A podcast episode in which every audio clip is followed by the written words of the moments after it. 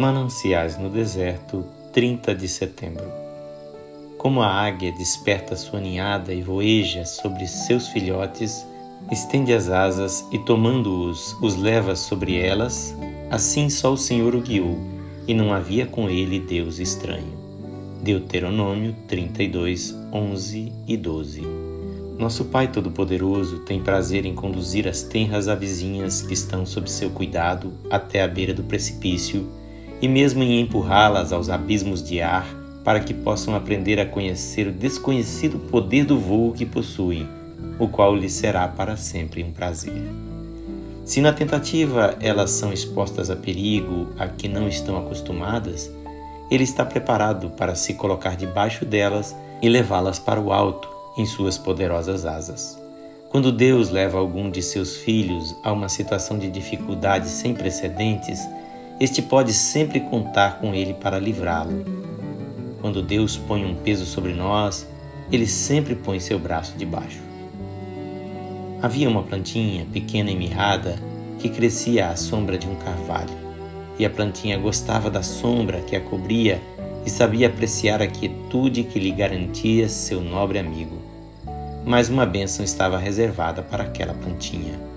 Um belo dia, lá veio um lenhador e derrubou o carvalho.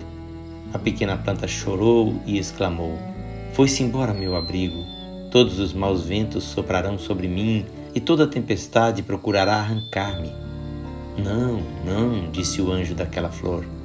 "Agora o sol vai banhar você, agora as chuvas cairão mais copiosamente sobre você, agora a sua forma raquítica se expandirá em beleza e a sua flor, que nunca pôde desabrochar em toda a sua perfeição, sorrirá ao sol, e os homens dirão: como cresceu em importância aquela planta, como ficou linda, depois que retiraram o que era a sua sombra e alegria." Você não vê, pois, que Deus pode tirar todos os seus confortos e privilégios para fazer de você um crente melhor? Pois o Senhor sempre treina os seus soldados, não em colchões de penas, mas levando-os para fora e fazendo-os exercitar-se em marchas forçadas e serviços pesados. Ele os faz atravessar rios a nado, correntes a val, escalar montes e fazer longas caminhadas carregando às costas pesadas mochilas de sofrimento.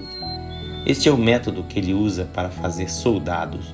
Não é vestindo-os de belos uniformes para se gloriarem à porta das barracas e serem olhados como finos cavalheiros pelos que circulam nos parques.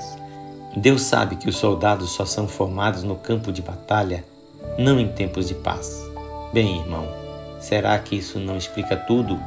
Não estará o Senhor tomando as graças que estão em você e fazendo-as desabrochar? Lançando-o no calor da batalha, não estará o Senhor desenvolvendo em você as qualidades do soldado? E não deverá você usar os recursos que Ele lhe deu para sair vencedor? Que o Senhor Jesus abençoe poderosamente a sua vida e a sua família.